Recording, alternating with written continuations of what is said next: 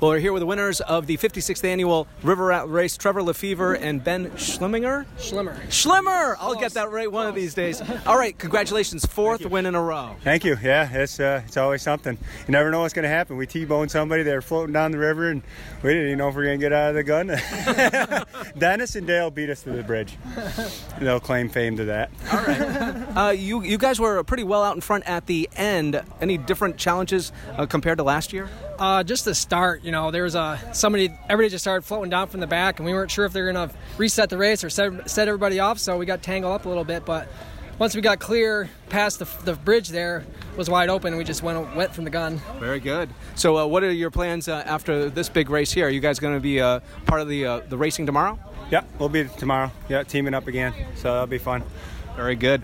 Couldn't ask for better weather, couldn't ask for a better race. Oh, absolutely. Water, water conditions are great, sun's out, so you can't complain. Sun's out, guns out. Very good. Nice job, guys. Thank you. Very good. Congratulations.